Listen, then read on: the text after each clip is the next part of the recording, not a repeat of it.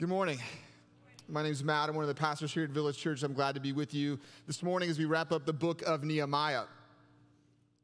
About 12 years ago, um, almost to the month, um, I was part of this church helping to replant, rebuild this church. And the first sermon series I ever preached was from the book of Nehemiah. My call to this church came, though, out of Titus 1.5, where it says, This is why I left you in Crete that you might put what remained in order and appoint elders in every town as I've directed you. And when I received this call from God, it was very clear to me, and that's another time and another story, but it was clear to me that this made sense that if God would call you to replant a church, to rebirth a church, to revitalize a church, that this would be part of it, that you would need to put certain things into order because there's certain things that are, well, out of order. And that you would need to raise up godly elders and pastors to help lead and shepherd those people in that place.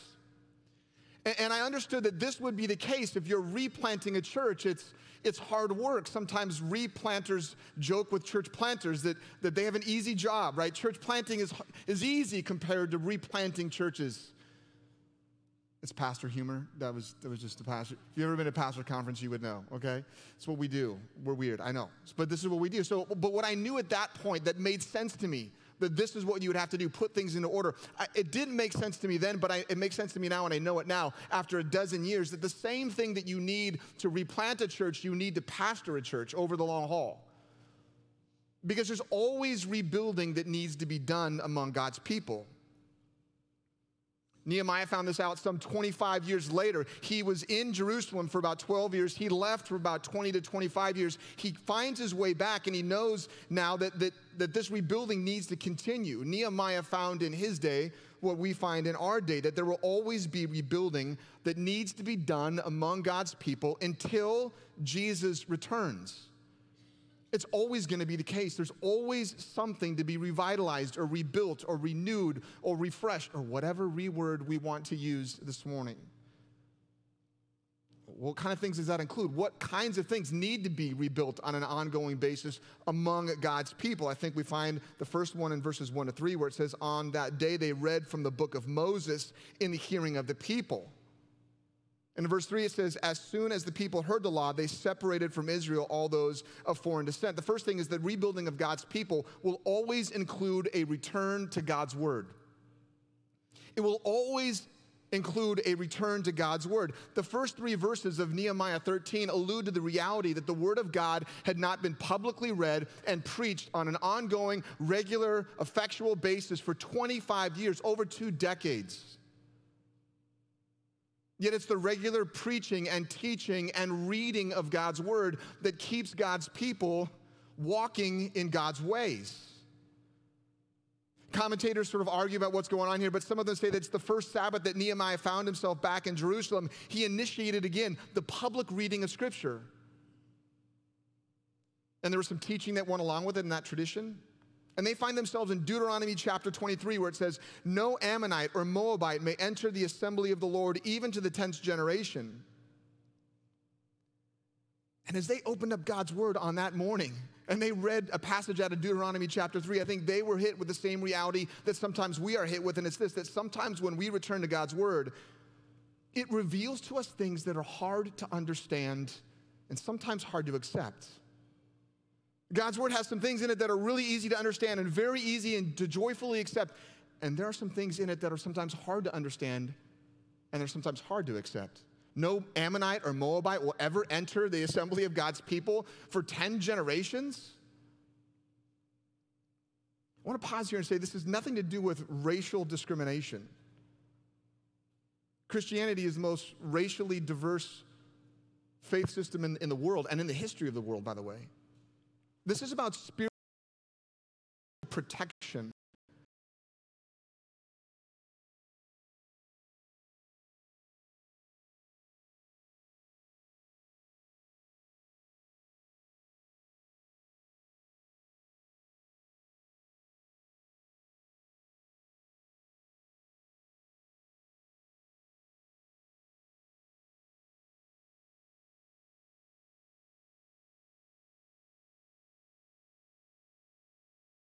We have some hard teachings in our day that, to accept.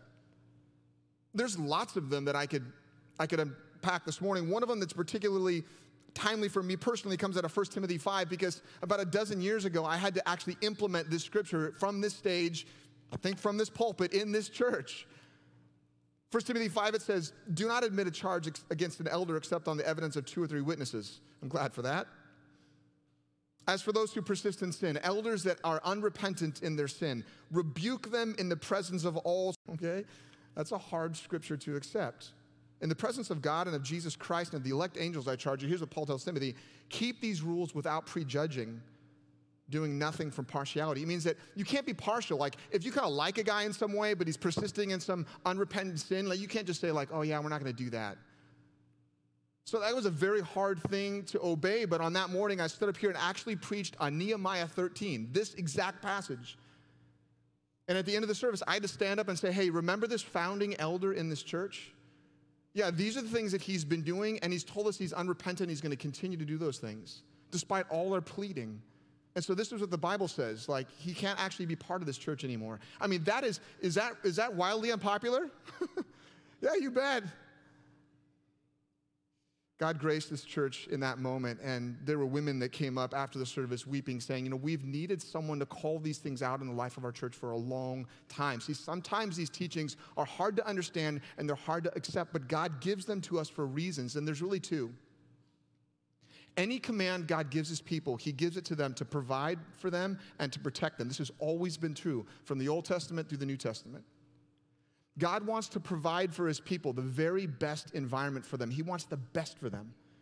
And he wants to protect them against anything that's less than his best for them.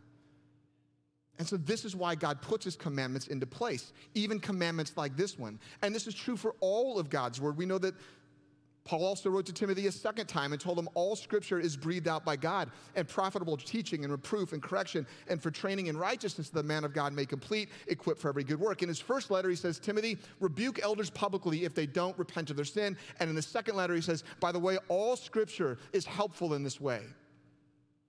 Sometimes hard to accept, sometimes hard to understand, but very useful. This morning, you get the picture, I'm assuming question for us might be do we need to return to the reading of God's word in some way? Do you need to return to the reading of God's word in some way? Have you avoided it because, you know, sometimes there are things that are easy to understand and very easy to apply, and sometimes the things that are kind of hard to understand and kind of hard to accept and apply? Like, have you, have you forsaken God's word for some of those reasons? Do you need to return to his word? And through this sermon series in the book of Nehemiah on rebuilding his people and renewing his people, is, has he been speaking to you about certain things that he wants to renew in your life?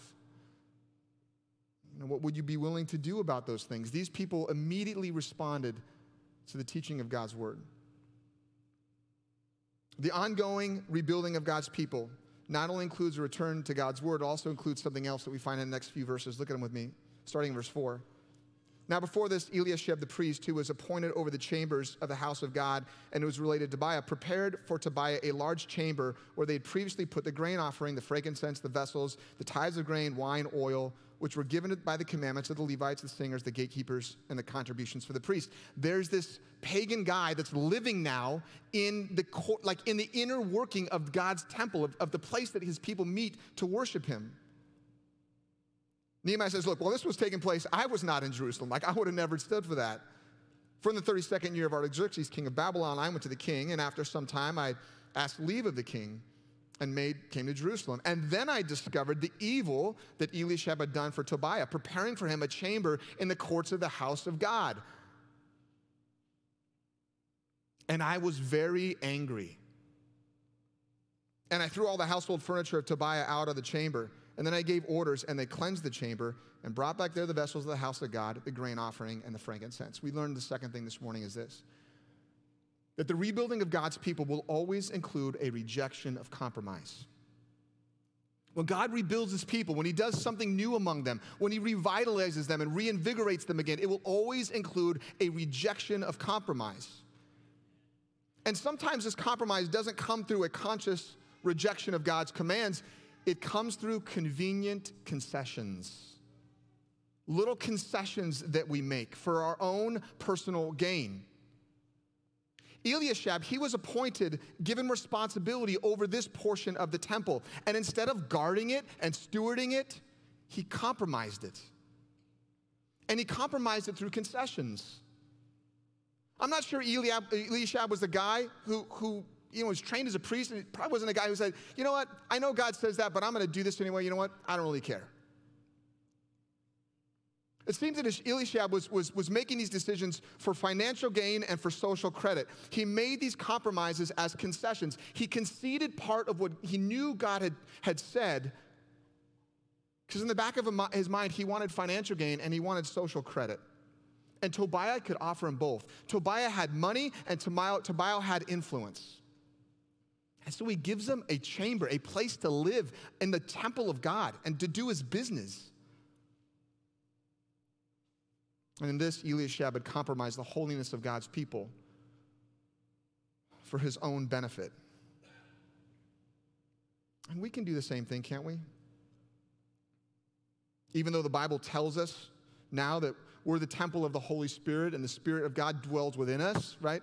We talked about that the other day. The temple's on the road, right? Like God's, God's Spirit indwells us. Now we are the temple of, of the living God, of the Holy Spirit. The Bible tells us that we're the temple of the Holy Spirit, but we can make similar concessions. We can concede God's holiness, God's goodness, God's commands for the sake of financial gain and social credit. And this month, especially, that has, has become aware to me as, as our culture is celebrating all kinds of things this month that are against the things that God, that God has created and ordained.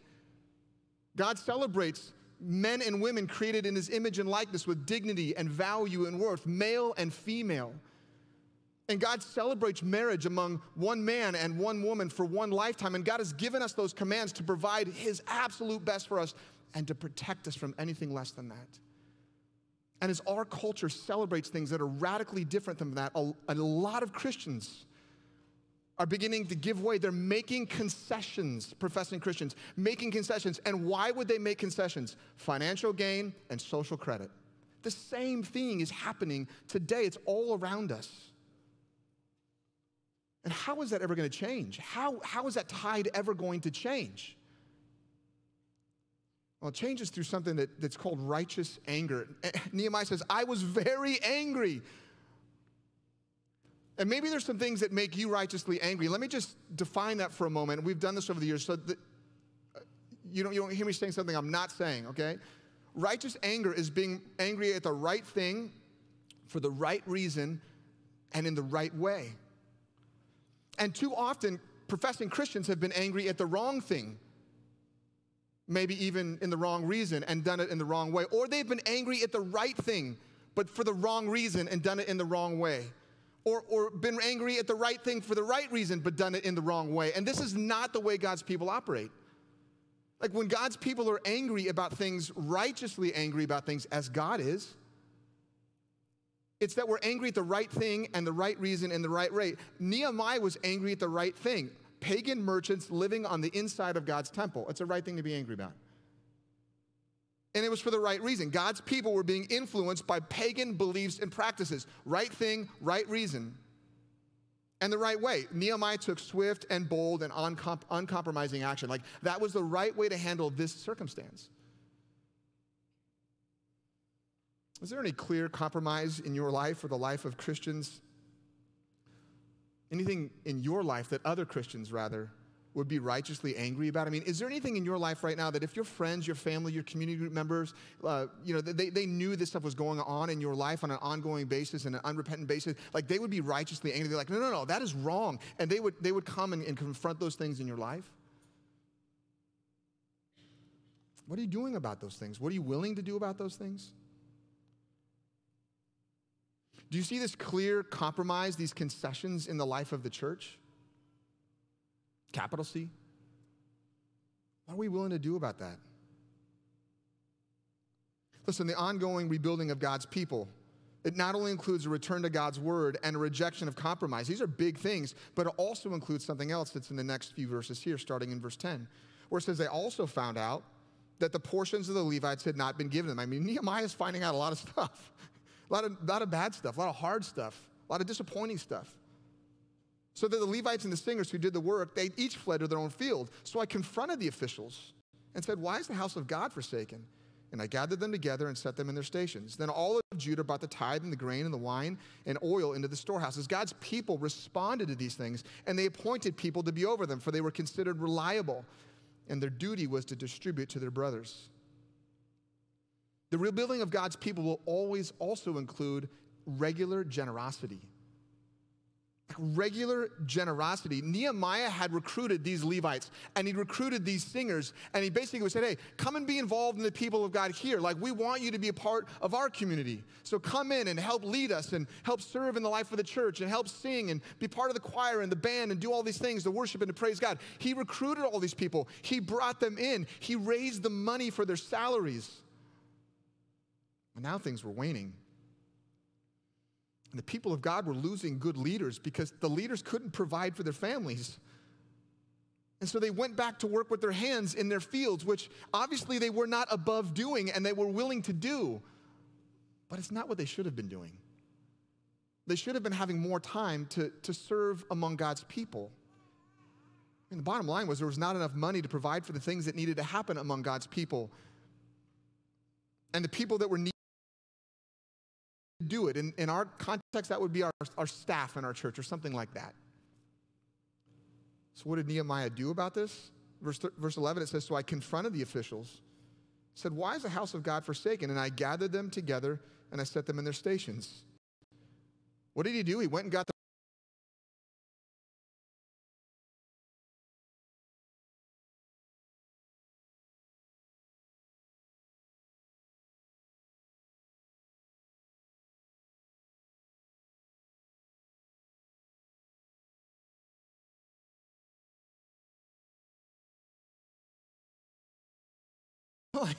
like he went in, like muscled the budget around, and he said, no, no, no, I'm putting these people back in their place. And some of them might be thinking, who are you? And some of God's people might be thinking, well, who are you to do all this stuff? And how would they respond to that? Well, it tells us how they responded. It says, then all of Judah brought the tithe of the grain and the wine and the oil into the storehouses. They all said, yeah, we're in. Just someone just needed to say, like, hey, what's going on here? Like, this stuff needs to happen in the life of God's church. And certainly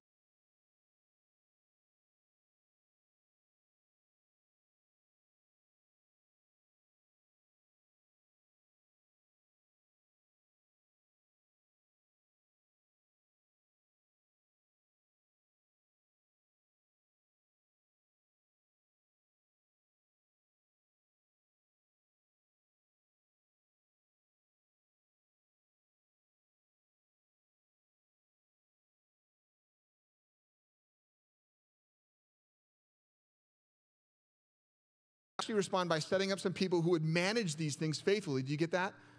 Sometimes in the life of a church, you know, you might hear people kind of invite you to give to something. Hey, we need to give because we need to give to the things that God's doing in and through this church. And you might wonder, well, how are those things managed? You know, like is someone managing that well? Like, how does that all work? And I'm just happy to say that by God's grace, that stuff's managed very, very well in the life of our church. Like we, we have a budget right now. We're going through a budgeting process. Our fiscal year starts July 1st.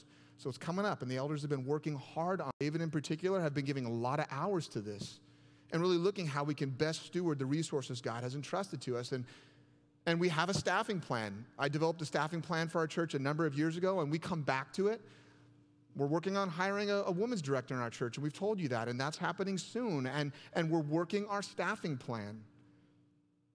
And God's people have been faithful and generously giving to this church for a long time. And over this last season, we gave tens of thousands of dollars to partners in need, and, and, and we met our budget for the, for the most part. And, and now, as the season rebuilds, you know, we're saying we, we want God's people to be generous on a regular basis.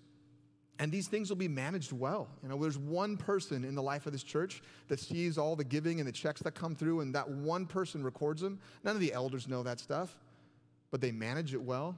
We have a team of people that manages that. And if you're a village partner, you could, at any time, you could say, hey, can I take a look at the budget? And we would be glad to show you line by line if you're a village partner. Like there's nothing to hide. We, we, our team stewards these things so well. And I'm humbled, and I want us to say thank you to guys like Pastor Darren and Pastor David and the unnamed person that sees all your checks, you know?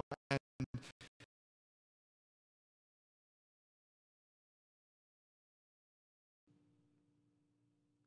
Can I just admit that sometimes this is not easy stuff to talk about in the life of God's people? And Nehemiah knows that. And so look what he does. Nehemiah cries out in this prayer to God. He says, Remember me, O God, considering this, and don't wipe out my good deeds that I've done for the house of my God and for his service. He's saying, Nehemiah, Nehemiah acknowledges, like, this is hard. This is hard to do. These things are hard to say, but I'm willing to say them. And I think I would say a similar thing. I know these things are hard to say sometimes. I'm willing to say them. Because I believe the things, are you regularly being generous with the resources God has entrusted to you and sowing into the church that sows into you? So there's another thing. There's another thing that Nehemiah finds in the ongoing rebuilding of God's people. And it's in verse 15 where it says, In those days I saw in Judah people treading wine presses on the Sabbath and bringing in heaps of grain and loading them on donkeys, and also wine, grapes, figs, and all kinds of loads, which they brought into Jerusalem on the Sabbath day. And I warned them on the day when they sold food. The fourth thing this morning is that the rebuilding of God's people will always include regular rhythms of rest. Like, it's not all building, it's not all work, work, work, work. It, there, there is rest that happens among God's people.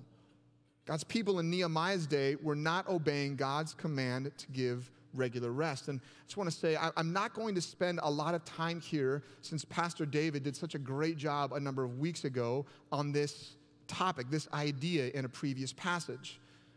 But since this is the longest passage on the Sabbath in the book of Nehemiah, I want to say at least one meaningful thing about this. I want to say this that Sabbath rest reminds us that rebuilding of God's people is a weekly endeavor. This is a weekly endeavor. This is one of the reasons why the Sabbath is there. Like, we're so prone to overwork, we're so prone to, to, to that kind of compulsion. And, and when we do, we get tired and we get worn down. Have you ever noticed that temptation comes your way mostly when you're tired and worn down? And if we don't go if we, if we go week after week after week without seasons of rest, without just a time and a place and a moment of rest, like we're, we're, just we're going to miss God. We're going to miss our relationship with Him. We're going to miss all the gifts that Sabbath rest gives to us. And, and then yes, we're going to get in this place where we're tired and we're weak and we compromise and we make concessions. And if we would just go through this re- renewal process on a weekly basis through the Sabbath, like things would be good. Because weekly rhythms of rest provide us with regular space to enjoy extended time alone with God. That was the reason for the Sabbath.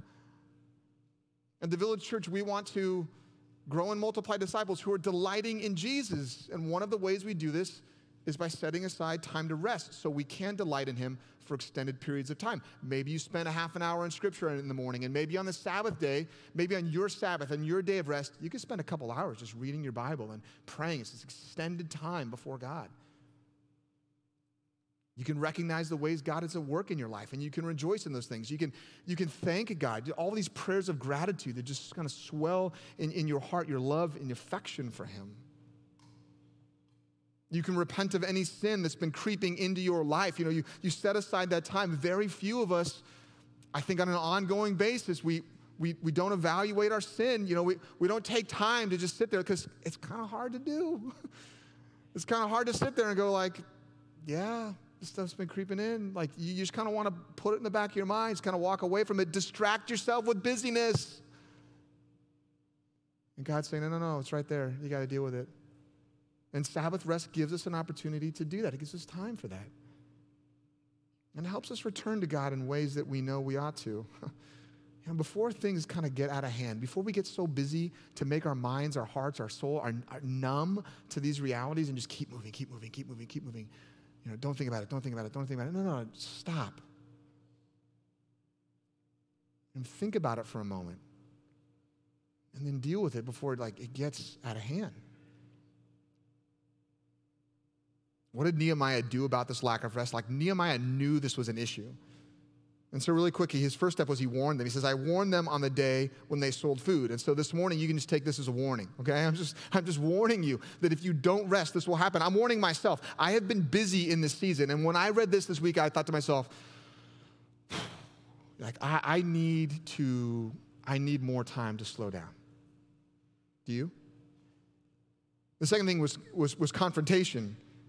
He says in verse 19, I, I, commanded that the doors be, be shut, and I gave orders that they should be, not be open until after the Sabbath. He just confronted this reality and says, Look, I'm going to solve this for you. I'm just closing the gates, I'm stepping right into it.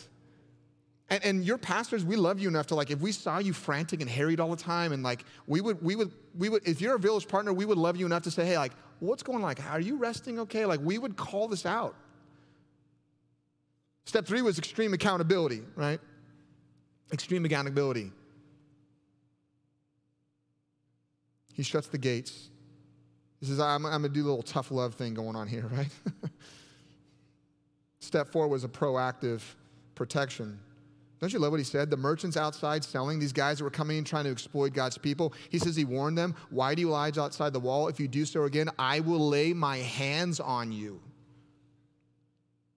You like that from one of your pastors? You like it? I will lay my hands on you. From that time, they did not come on Sabbath. I guess Nehemiah was 65. Maybe he was yoked. I don't know. You know, it's like, I don't know what's going on. Maybe he had a couple guys behind him with bats. Like, yeah, you know, I, I don't know. I don't know. That was not in the Bible, right? But like, it was, he was serious. He was serious. God's shepherds protect God's people. And again, Nehemiah acknowledges this is hard. He's willing to do it. He's willing to be misunderstood. Then I commanded the Levites that they should purify themselves and come out and guard the gates, keep the Sabbath day holy. He says again, remember this also in my favor, oh my God. Remember these things. I'm doing these things because I love you and I love your people. Are you allowing yourself regular rest, the rest you need to remember Jesus and get extended time alone with Him and repent of your sin before things get out of hand? Do you need some kind of accountability or help? You know, are you a village partner and one of your pastors reach out to you on a monthly basis, somehow an email, text message, phone call, whatever, and that thing's sort of boiling, but you, you kind of haven't brought it. Do you, do you need help with something? Do you need some kind of accountability? Just, just ask. Just ask for that. Look, the ongoing rebuilding of God's people includes at least one more thing, many other things, but at least one more thing in this passage of Scripture that we find this morning. And it's our last few verses. Verse 23 says, In those days, I also saw the Jews who had married women of Ashdod, Ammon, and Moab.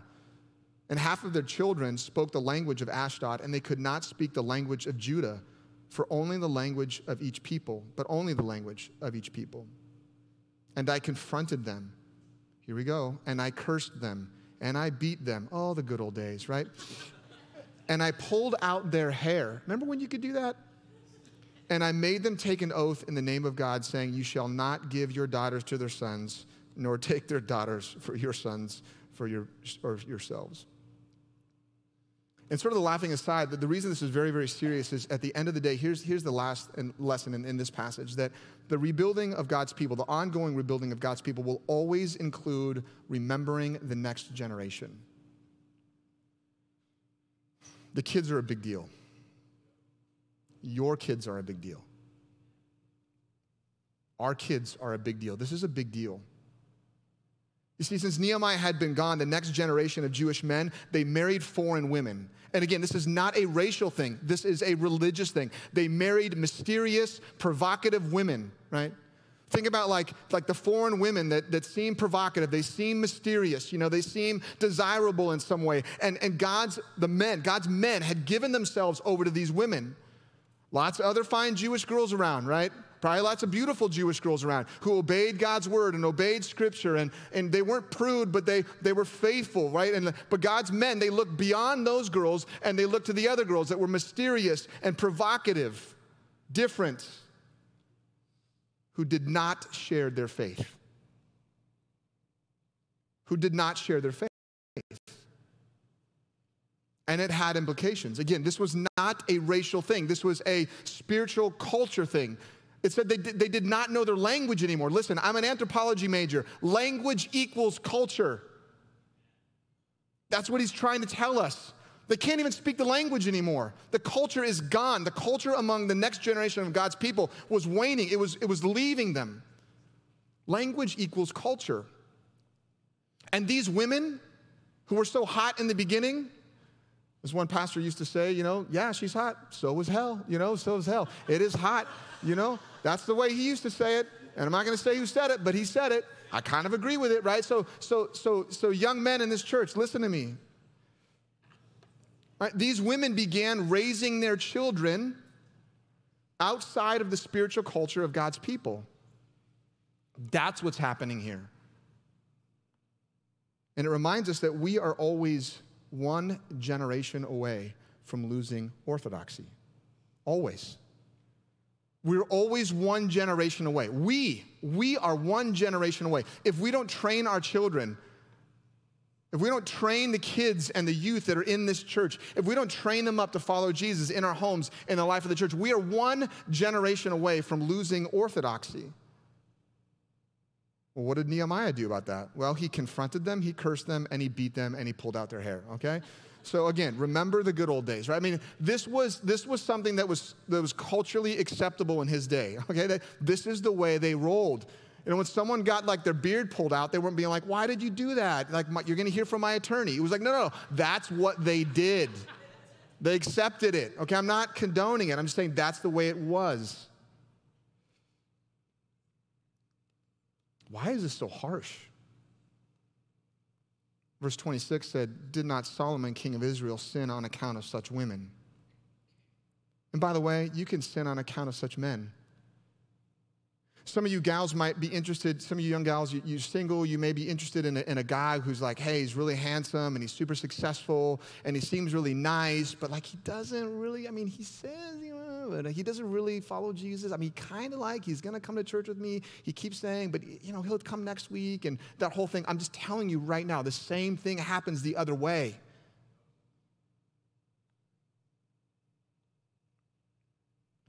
Among the many nations, there was no king like him, and he was beloved by his God, and God made him king over Israel. Nevertheless, foreign women made him to sin. And again, foreign men can make women to sin. Again, it's not about race, this is about spirituality and spiritual culture. Shall we then listen to you and do all this great evil and act treacherously against God by marrying foreign women? I have in my notes right here words to single adults. Maybe I've said enough of that already. okay? You get the picture, okay? I hope. And I just want to tell you if in the back of your mind you're thinking, yeah, that's not going to happen to me, you know, he's going to come around. Or, yeah, yeah, I, I know. I heard my parents told me the same thing. She's going to be fine. It's going to be fine. We love each other. It's going to be fine.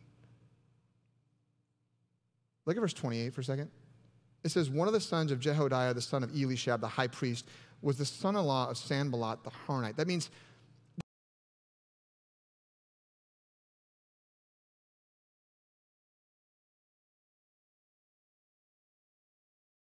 Sanballat. He married one, he, he intermarried in Sanballat's family, one of Nehemiah's enemies. He intermarried into a pagan family. Like this happened with the pastors and, and, their, and their kids.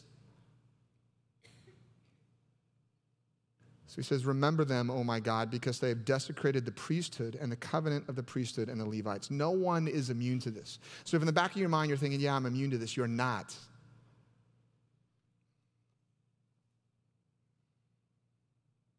On into the ongoing rebuilding of God's people. Don't we sing a song that says, Prone to wander, Lord, I feel it, prone to leave the God I love? Yeah, this is, this is true among God's people. So there's always things to rebuild among God's people. And Nehemiah sums up his rebuilding in verses 30 and 31 at the end of this book. Read it with me.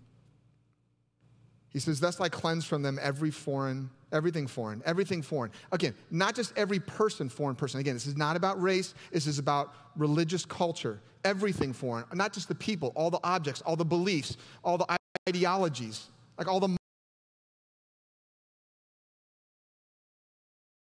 the duties of the priest and the Levites, each in his work, and I provide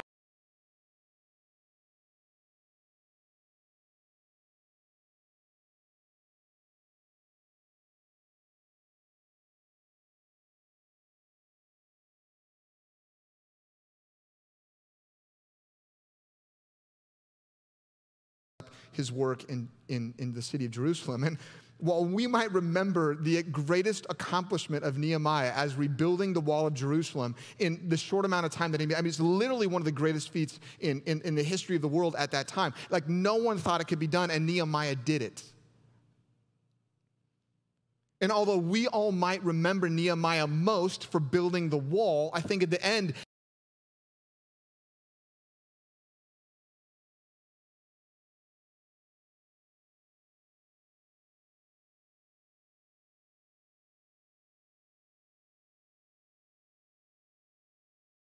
for cleansing God's people remembered for, as a guy who set things into order and, and, and helped God's people live holy lives and, and, and trained up the leaders and set the staff and the Levites in place and so they could lead God and uh, lead pe- God's people in the worship of God and, and providing all the things that they needed for that to happen. Like he wanted to be remembered for, for shepherding and, and pastoring and caring for and building up you know, God's people. That's what was most important to him, not the wall.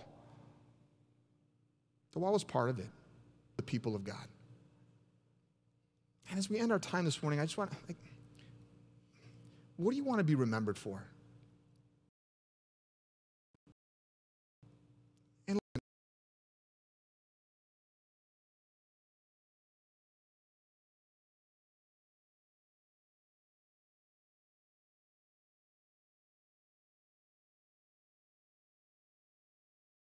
What you chose to do for your job. You know, I, I, do something else. No, I get it. I'm speaking to you as a person, not a pastor. I'm speaking to you as a Christian, not a pastor. I'm a Christian before I'm a pastor. I was a Christian before I'm a pastor, and I'll be a Christian if someday I'm not a pastor. Although I hope that day is not, I mean, I'm not alluding to anything. I'm just saying, like, I, I, I'm a Christian before I'm a pastor. And so I'm just saying this to you as a Christian. What do you want to be remembered for? How many things you sold?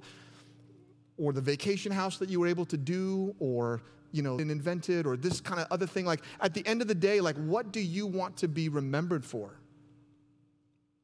How you built this like beautiful family, you got great pictures, and I, I yes, that, that, that stuff is all wonderful.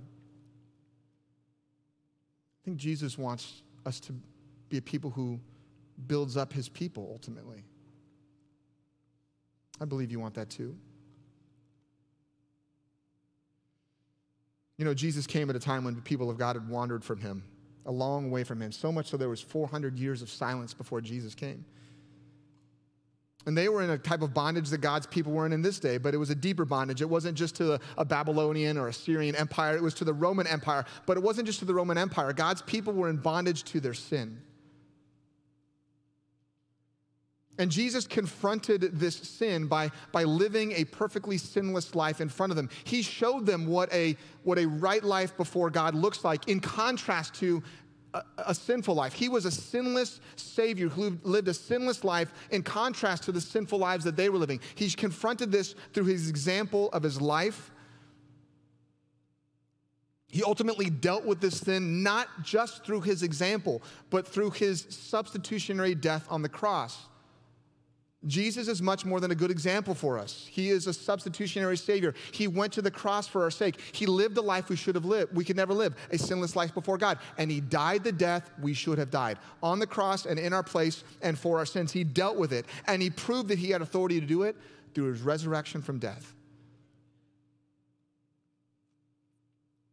That same Jesus who said, I will build my church, and the gates of hell will never prevail against it. And Jesus continues to build this church. And Village Church, you are a great church. This is a great church.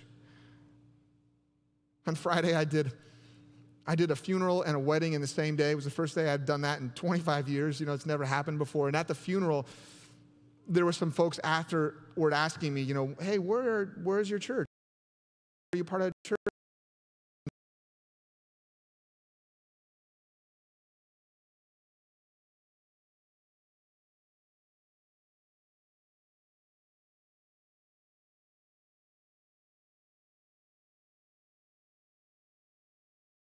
Church. But even great churches need to continually be rebuilt and reinvigorated in some ways, and we'll continue to do that together. And one day, Jesus will return for his church. And, and it'll all be done. There'll be no more need for rebuilding because we'll, we'll be caught up together with him, and, and things will be the way they always should have been in the beginning. And that's the good news this morning, I believe, is that Jesus has built his church by grace and through the faith that he has given us. And he will continue to build his church through us until he returns. Will you pray with me?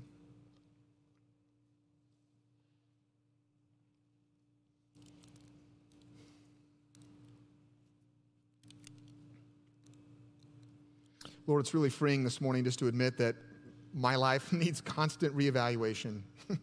I need constant rebuilding. I need constantly to repent of sin and return to you and rejoice in the truth of the gospel. It's extremely freeing to be able to say that as one of the pastors of this church, that as great a church this is, everything that's great or good about it is because of you.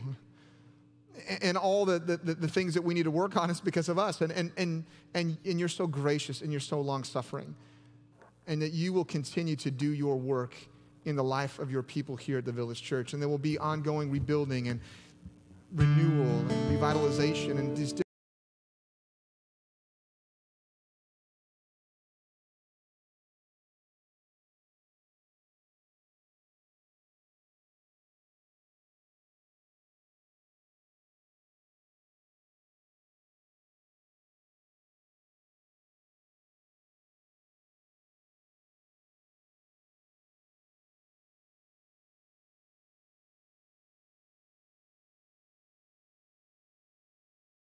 the life of your people. We ask this in your name and for your sake, Jesus. Amen.